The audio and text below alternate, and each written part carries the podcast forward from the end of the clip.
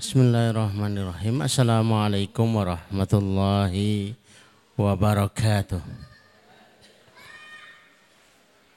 Alhamdulillahi rabbil alamin nahmaduhu wa nasta'inuhu wa nastaghfiruh wa nastahdihi wa na'udzu billahi min syururi anfusina wa min sayyiati a'malina من يهده الله فلا مضل له ومن يضلل فلا هادي له نشهد أن لا إله إلا الله ونشهد أن محمدا عبده ونبيه ورسوله لا نبي ولا رسول بعده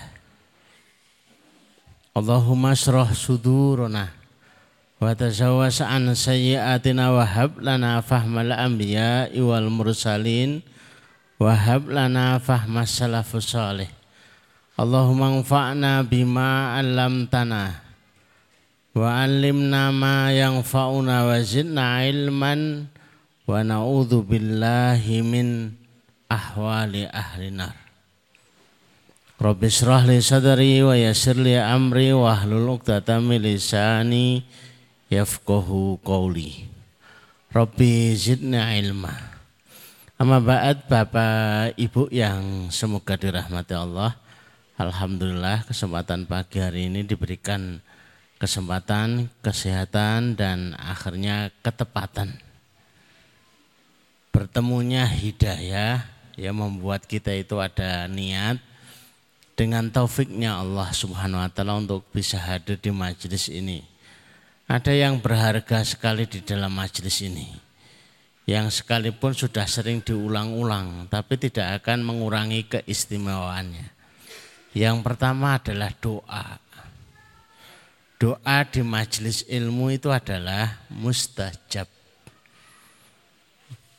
Saya yakin Bapak Ibu hadir di majelis ilmu itu banyak yang diperjuangkan. Ada yang harusnya membuat snack, ada yang harusnya masak dulu. Sehingga tidak sempat ini tidak sempat itu. Maka gunakan doanya tetap hadir tapi doanya digunakan untuk bisa menutup kekurangan dan demi kekurangan yang ada. Yang kedua yang penting di dalam hadir majelis ilmu di dalam hadir di majelis ilmu itu adalah kesaksian. Disaksikan oleh sahabat itu adalah sebuah tanda. Disaksikan sahabat itu sebuah tanda bahwa kita itu kelak menjadi bukti di hadapan Allah Subhanahu wa taala. Ya Allah kami dulu itu pernah ngelihat loh di majelis ilmu namanya fulan namanya fulana ini di surga kok nggak ada di mana ya Allah maka diperintahkan dia disuruh nyari. Coba cari di neraka barangkali, ada yang kesangkut, ada yang ketinggalan, ada yang kebingungan. Nah, ditanyakan sahabat, itu adalah syafaat. Karena kita juga akan membahas di, di pagi ini adalah tentang syafaat, maka ini sudah jadi prolog tersendiri. Judulnya mereka yang terpilih. Seperti apa yang terpilih itu? Kita akan lihat bersama-sama slide-nya karena barang-barang kita akan mengaji.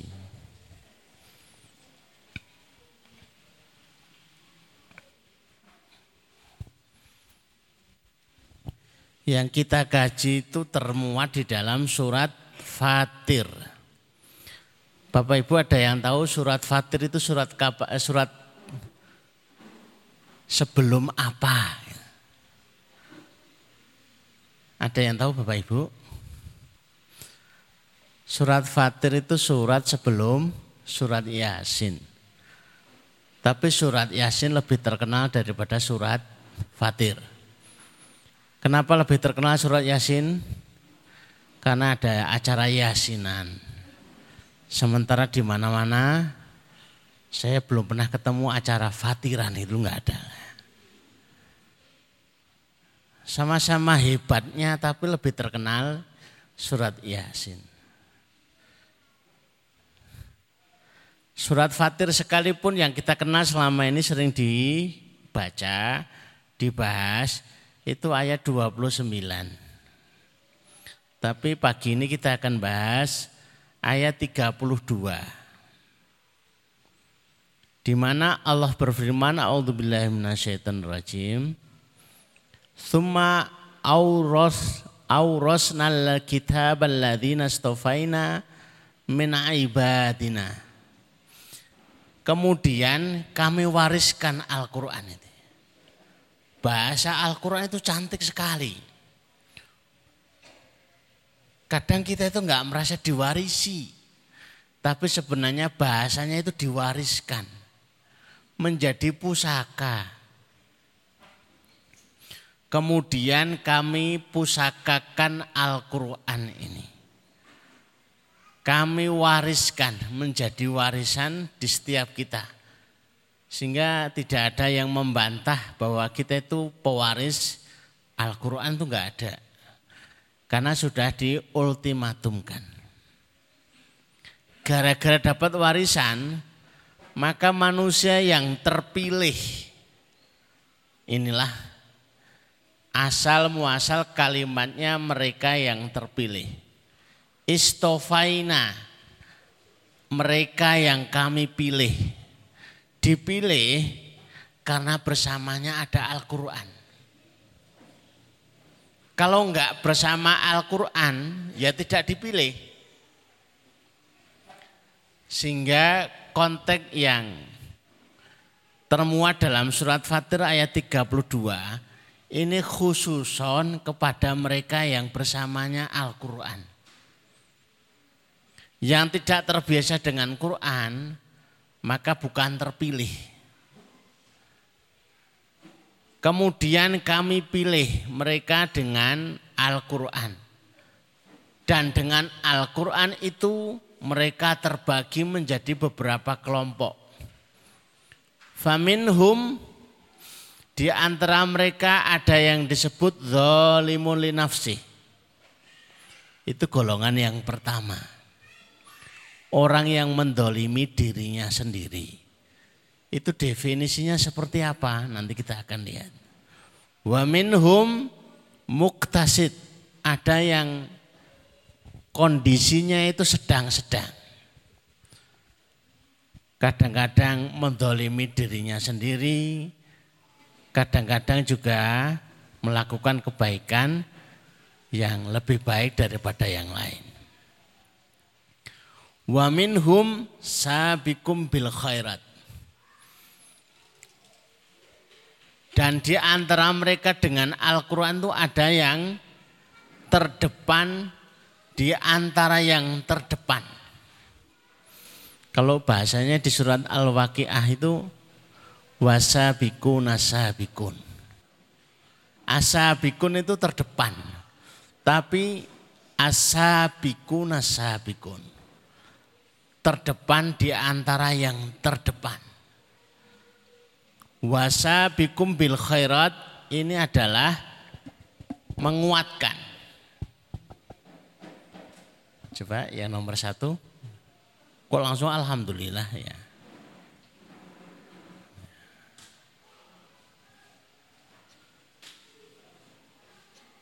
Sabikum bil khairat.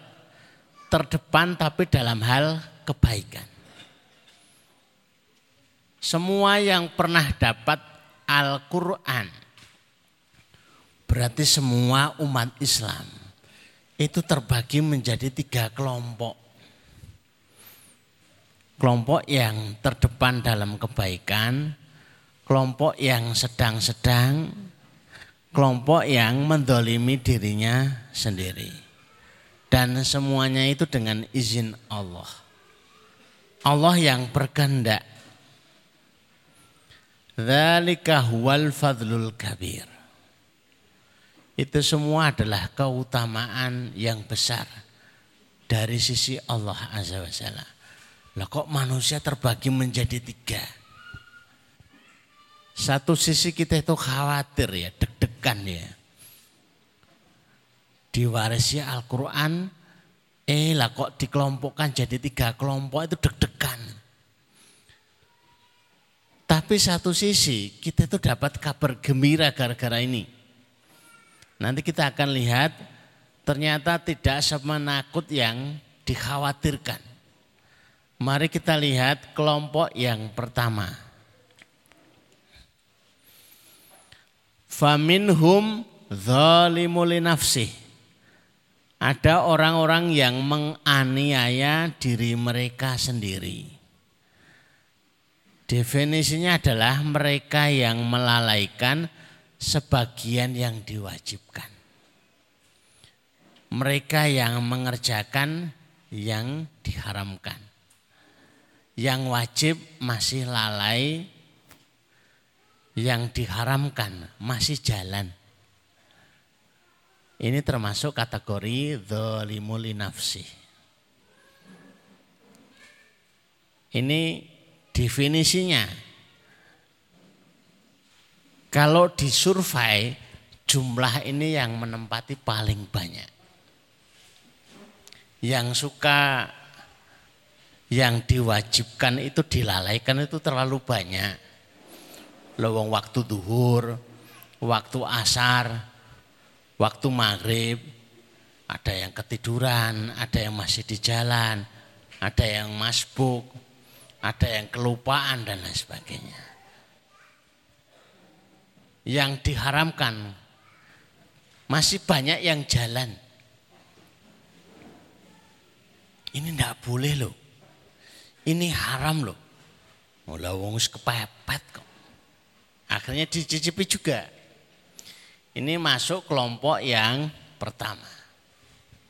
Kita akan lihat kelompok yang kedua. Kalau kita tidak di majelis yang mengajarkan Al-Quran, kita nggak ngerti yang seperti ini. Maka fungsi ngaji itu untuk mengerti hal-hal yang terkait dengan kehidupan dan apa yang tersembunyi dari kehidupan itu sendiri. Coba diperlihatkan kelompok yang kedua. Wa minhum muqtasid. Kelompok yang kedua adalah namanya muktasid. Muktasid itu nama kelompok bukan nama orangnya. Definisinya mereka yang banyak meninggalkan yang sunnah. Tahu sebenarnya. Kalau pagi itu harus sholat duha. Tahu sebenarnya. Kalau habis isya itu harus sholat tahajud Tahu sebenarnya kalau habis adzan subuh itu ada dua rakaat yang lebih baik daripada dunia dan seisinya. Tapi lah, lah ya itu. Jane ngerti. Tapi sok pura-pura nggak ngerti gitu ya. Mereka yang sering mengerjakan yang makruh. Bahkan nyari-nyari kalau disebut niki hukumnya apa Sat? Ini makruh. Sebentar tak cari buku fikihnya. Barangkali ada pendapat kedua. Ada pendapat ketiga yang meringankan. Kalau makruh kok masih berat. Bagaimana kalau makruh strip satu, makruh makruh strip dua, Ya dicari-cari. Kalau modelnya seperti ini ya ketemunya yang ketemu yang makruh-makruh. Kemudian kelompok yang ketiga, coba diperlihatkan.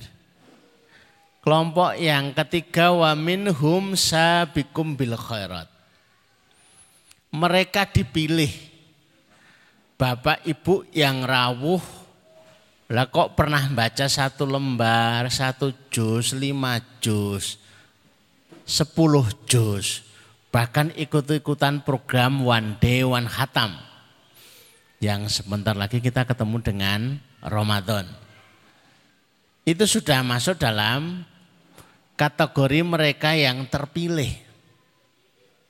Lah terpilih itu, itu masih dibagi menjadi tiga Kelompok yang ketiga, Yang ketiga sebenarnya tapi yang pertama secara derajatnya. Mereka yang terdepan di dalam kebaikan. Mereka mengerjakan semua yang sunnah. Mereka yang mengerjakan semua yang sunnah, semua yang wajib, mereka juga meninggalkan semua yang makruh. Sahabat Umar bin Khattab itu getem-getem, ngertos napa mboten getem-getem. Bahasanya itu meradang. Tiap kali mau ngalahkan Abu Bakar, itu selalu dikalahkan. Sahabat Abu Bakar itu bukan nama asli ya. Nama aslinya sahabat Abu Bakar itu sinten Bapak Ibu? Sampun tepang nopo dereng? Barangkali ketemu di pasar itu ya. Ria namanya Paimin. Terus berubah jadi Abu Bakar. Karena Abu Bakar itu biasa ke pasar. Ada yang tahu nama aslinya? Abdullah bin Abi Kuhafah. Gara-gara bakda subuh, Rasulullah itu berpaling ke jamaah. Bertanya, siapa yang pagi ini sudah besok orang sakit? Lah sahabat Umar bin Khattab ya protes ya Rasulullah, niki bakda subuh, kok ya sempat-sempat nih. Kita itu belum beranjak ke mana-mana. Apalagi sampai besok orang sakit. Lah kok sahabat Abu Bakar itu angkat tangan. Saya ya Rasulullah. Waktu berangkat ke masjid, melewati rumah tetangga yang katanya sakit. Lah saya nengok sebentar. Siapa yang pagi hari ini sudah bersodakoh?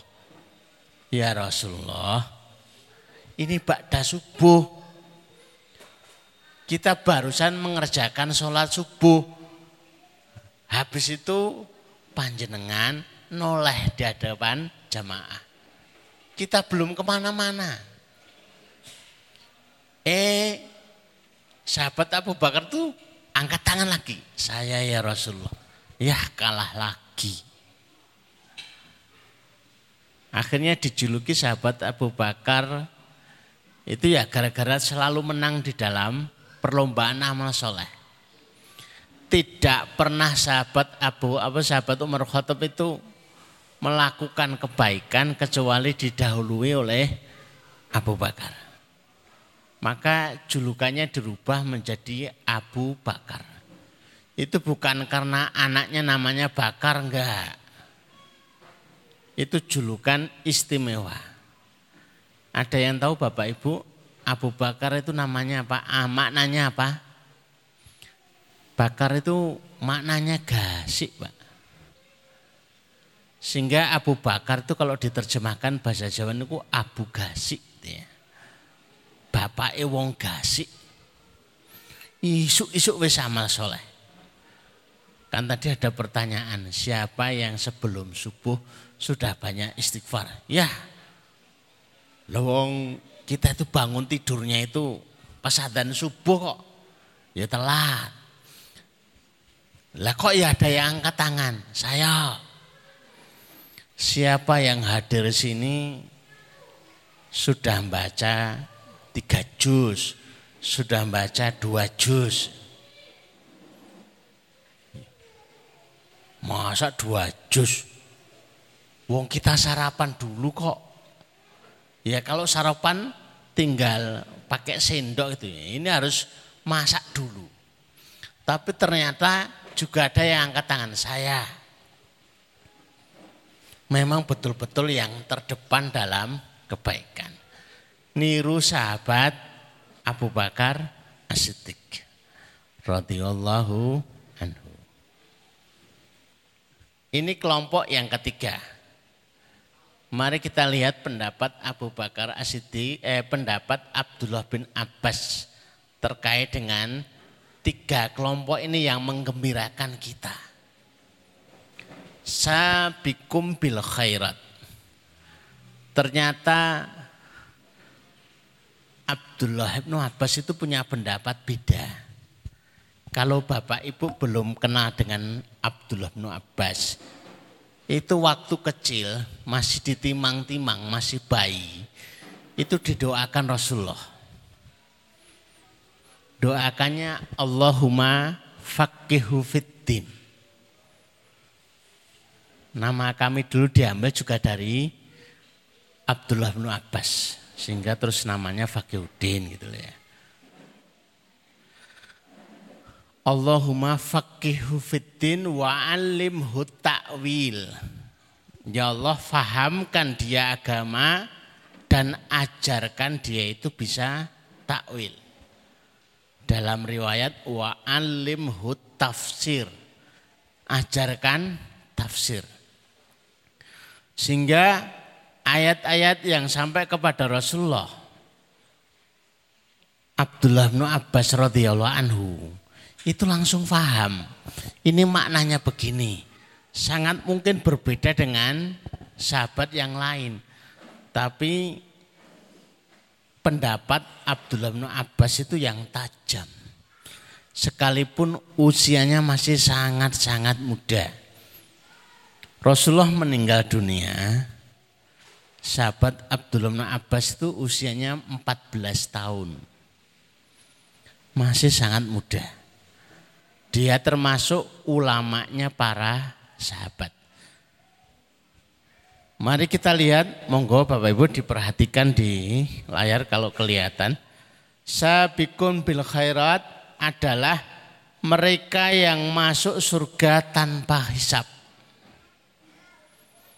Kemudian muktasid adalah mereka yang masuk surga dengan rahmat Allah. Yang nomor tiga, dhalimuli nafsi. Sekalipun sebutannya dhalimuli nafsi. Alamat ini adalah kelompok besar, jumlah yang banyak, tapi ini masalah.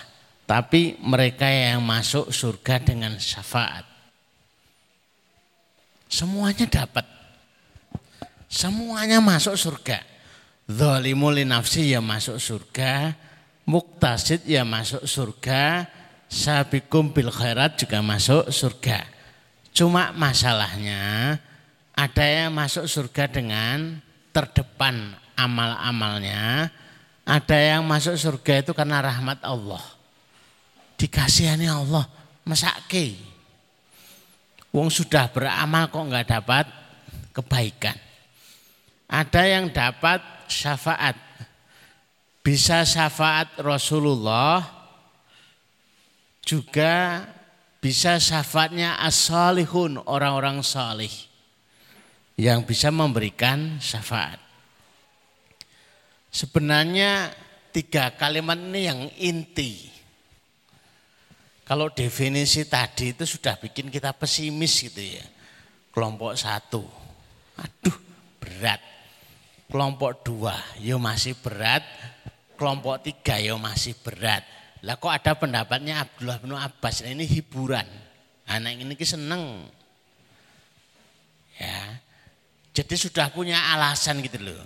Harapannya kami tulis itu di dalam tafsir Ibnu Kathir itu menjadi hujah alasan bagi bapak ibu di dunia apalagi di akhirat. Ya Allah, saya pernah ikut kajian. Definisinya saya itu termasuk kelompok yang ketiga. Waktu itu Ustadz jelaskan menurut tafsir Ibnu Kathir riwayatnya dari sahabat Abdullah Ibnu Abbas. Kalau kelompok ketiga itu katanya masih masuk surga. Tapi masuk surganya bisa syafaat dengan syafaat Rasulullah dengan syafaat orang-orang soleh. Oh yang kedua juga masuk surga. Oh sudah ada amalnya semuanya. Mari kita lihat selanjutnya slide yang sel selanjutnya. Kalau ini definisi yang paling berat. Zalimul nafsi. Ini kalau berkaitan dengan ayat sebelumnya. Ayat 29 kalau dibaca itu memuat tiga amalan yang semua harapan itu tidak mengkhawatirkan. Harapan yang punya tujuan. Harapan yang tidak akan merugi.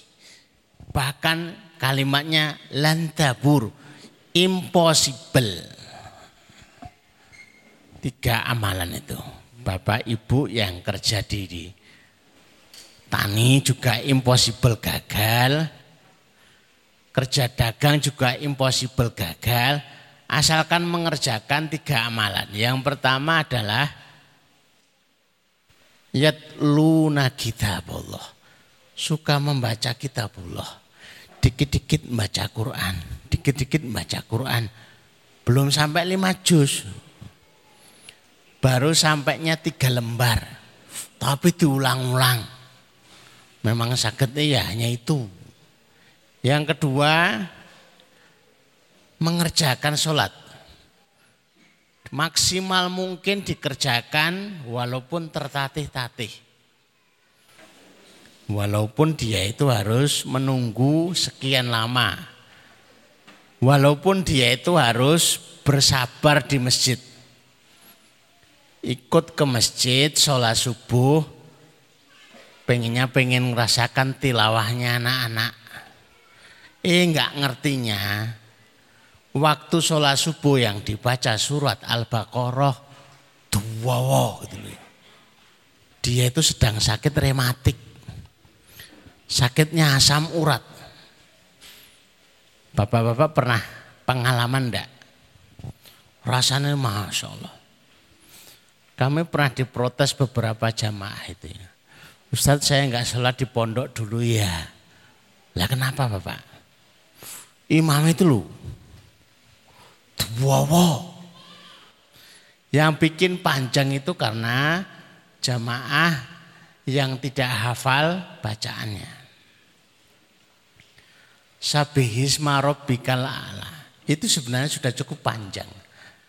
Hal ataka itu juga lumayan panjang. Tapi karena hafal, lah itu jadi aku apa loh. Jadi terhibur gitu loh. Kalau melihat amalan yang ketiga, berinfak dengan sembunyi-sembunyi dan terang-terangan.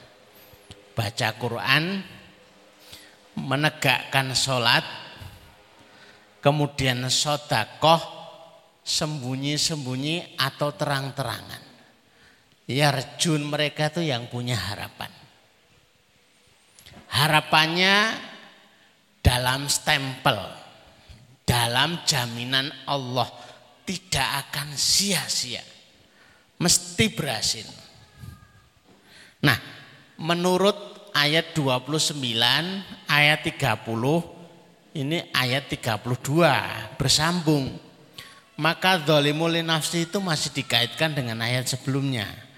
Zolimul nafsi itu mereka yang bicaranya dengan manusia itu lebih banyak daripada bicara dengan Allah baca kalamullah, baca Qur'annya lebih sedikit daripada ngobrolnya dengan manusia. Jadi ngobrolnya dengan manusia itu lima jam, ngerumpi, sambil petan, itu tiga jam. Terus kemudian sambil ngudoroso empat jam ngomongnya sama manusia lima jam, ngomongnya sama manusia itu empat jam, giliran ngomong sama Allah dalam kalamullah cuma satu jam. Itu zalimul nafsi. Kalau masih sama sedang-sedang aja. Antara ngomongnya dengan manusia dan ngomongnya sama Allah itu nyari sama. Ngomong sama Allah ya dua jam, ngomong sama manusia juga dua jam. Ini sedang-sedang muktasid. Yang ketiga, sabikum bil khairat itu adalah yang kalamullahnya ngomongnya sama Allah lebih banyak daripada ngomongnya sama manusia. Itu yang istimewa. Dan ini bukan hari ini disampaikan oleh oleh Rasulullah sejak awal Al-Quran itu turun, Rasulullah itu ngajak sahabat itu untuk membaca Quran malam hari sejak jam 11 malam sampai subuh. Menurut Bapak Ibu yang dirahmati Allah dan jamaah semuanya, kalau ngajinya dari jam 11 sampai kurang lebih 30 menit sebelum adzan subuh. Itu dapatnya berapa jus ya? Pun dihitung rien. Nek lancar niku nggih sedasa jus. Tapi nek dereng lancar lah nggih niku. Rata-rata Bapak Ibu satu jusnya berapa menit? Ada yang satu jus sampai dua jam, itu berarti sambil tidur. Terus diulangi lagi gitu ya. Ora rampung-rampung.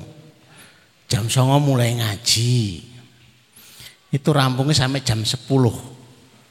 Dapat berapa pak? Ya satu jus. Lah kenapa? Lah karo ngantuk eh. Ngaji 10 menit. Turu 30 menit. Lah yang ini kan semua terampung nih ngeten iki. ngaji lima menit lagi terus nggak sadar 30 menit lagi ya nggak rampung-rampung jadi yang istimewa inna hadzal kitab sesungguhnya Al-Qur'an ini yarfa'u akwaman akan mening, meninggikan menaikkan derajat mereka-mereka yang beriman dengan Al-Quran. Dinaikkan derajatnya atau diturunkan itu ya karena sebab Al-Quran. Maka kita kita terangkan biar Bapak Ibu itu ngerti, oh ternyata ada begitu toh. Sudah dengan tafsirnya. Nanti kalau belum jelas silahkan dilihat lagi di dalam surat Fatir ayat yang ke-32. Coba slide selanjutnya. Oh ternyata sudah Alhamdulillah gitu ya. Tak pikir masih ada yang lain ya. Saya mau melanjutkan sesemangat apa pun. Itu kalau nabrak Alhamdulillah nanti diprotes sama Bapak Ibu. Ustadz Alhamdulillah itu tandanya rampung. Dan sekarang sudah semakin siang. Sebagus apa pun majelis ilmu. Ya ada batasnya. Apalagi kalau mengikuti kalimatnya Abdullah bin Mas'ud. Sampaikan ilmu sampai kira-kira orang itu nggak sanggup menerima. Bagaimana orang itu nggak sanggup menerima ilmu dari tanda-tandanya. Duduknya sudah mulai ganti suasana. Tadi awal tuh khusyuk, ini sekarang sudah mulai deklingin. Bahkan ada yang kemudian, ah, itu tanda, itu tanda. Itu sudah tidak siap menerima ilmu. Sehingga Abdullah bin Abbas radhiyallahu anhu itu suka kalau mengadakan majelis ilmu itu tidak lama-lama. Diminta tiap hari nggak mau. Mintanya seminggu dua kali saja. Kami pun ikut pedoman itu. Sebentar, sebentar. Yang penting terus. Rutin istiqomah bertambah ilmunya. Khawatirnya itu kalau sekali datang semangat, dua jam, tiga jam, terus ada kram niat. mutung. Datang di pengajian ngaji tiga jam. Terus libur tiga tahun. Lah kan lama nih. Libur tiga bulan. Lah kelamaan itu kram. Kita tidak ingin yang seperti itu. Mudah-mudahan yang sedikit itu memahamkan dan kita akan bertambah ilmunya, memahami dan mudah-mudahan yang lebih pokok kita termasuk yang dirahmati Allah. Dimasukkan dalam golongan pertama yang mendapatkan surganya dengan tanpa hisab atau dimasukkan kelompok kedua juga alhamdulillah masuk surganya dengan rahmat Allah. Tapi kok ternyata dapatnya kelompok ya ketiga ya Alhamdulillah. Masuk surganya dengan syafaat Rasulullah atau syafaat orang-orang beriman. Demikian Bapak Ibu yang semoga dirahmati Allah. Sebelum kita akhiri kita berdoa mudah-mudahan majelis ini majelis yang penuh dengan barokah. Khawatirnya Bapak Ibu tidak sempat berdoa, maka kita berdoa bareng-bareng saja. Bismillahirrahmanirrahim. Allahumma sholli ala Muhammad wa ala ali Muhammad kama shallaita ala Ibrahim wa ala ali Ibrahim fil alamin innaka Hamidum Majid. Allahumma barik ala Muhammad wa ala ali Muhammad kama barakta ala Ibrahim wa ala ali Ibrahim fil alamin. Innaka hamidum majid. Walhamdulillahi rabbil alamin. Hamdan syakirin hamdan naimin. Hamdan ni'amuka fi masjidah ya rabbana lakal hamdu kama yanbaghi li jalali wajhika wa adhimi sultanik. La ilaha illa anta subhanaka inni kuntu minadh dhalimin la ilaha illa anta subhanaka inni kuntu minadh dhalimin. La ilaha illa anta subhanaka inni kuntu minadh dhalimin. Allahumma ya Rahman ya Rahim ya Hayyu ya Qayyum ya Dzal Jalali wal Ikram. Allahumma ya Rahman ya Rahim ya Hayyu ya Qayyum ya Dzal Jalali wal Ikram. Allahumma ya Rahman ya Rahim ya Hayyu ya Qayyum ya Dzal Jalali wal Ikram. Allahumma inna nas'aluka min khairin ma sa'ala minhu Muhammad sallallahu alaihi wasallam. Wa na'udzubika min syarri ma minhu nabiyuka Muhammad sallallahu alaihi wasallam. Antal musta'an. Alaikal balak wala haula wala quwwata illa billah. Allahumma inna nas'aluka amalan baron wa rizqan daron wa aishan wa qaran. Allahumma kfina bihalalika haramika wa aghnina bi fadlika amman siwaka ya rabbal alamin. Allahumma dhib hammana Allahumma dhib hammana Allahumma dhib hammana.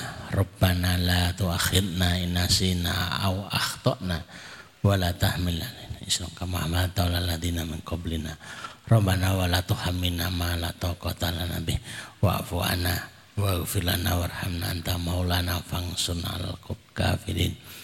Rabbana atina fid dunya hasanah wa fil akhirati hasanah wa qina adzaban nar wa qina adzaban nar wa qina adzaban nar wa sallallahu ala Muhammadin wa ala alihi wa wasallam subhana rabbika rabbil izzati amma yasifun wa salamun alal mursalin. Walhamdulillahi Rabbil Alamin. Demikian Bapak Ibu yang semoga dirahmati Allah. Kita akhiri majelis kita. Mudah-mudahan diberkahi oleh Allah. Sampai di rumah masing-masing dengan selamat. Subhanakallahumma rabbana wa bihamdika asyhadu an la ilaha anta astaghfiruka wa atubu ilaik. Assalamualaikum warahmatullahi wabarakatuh.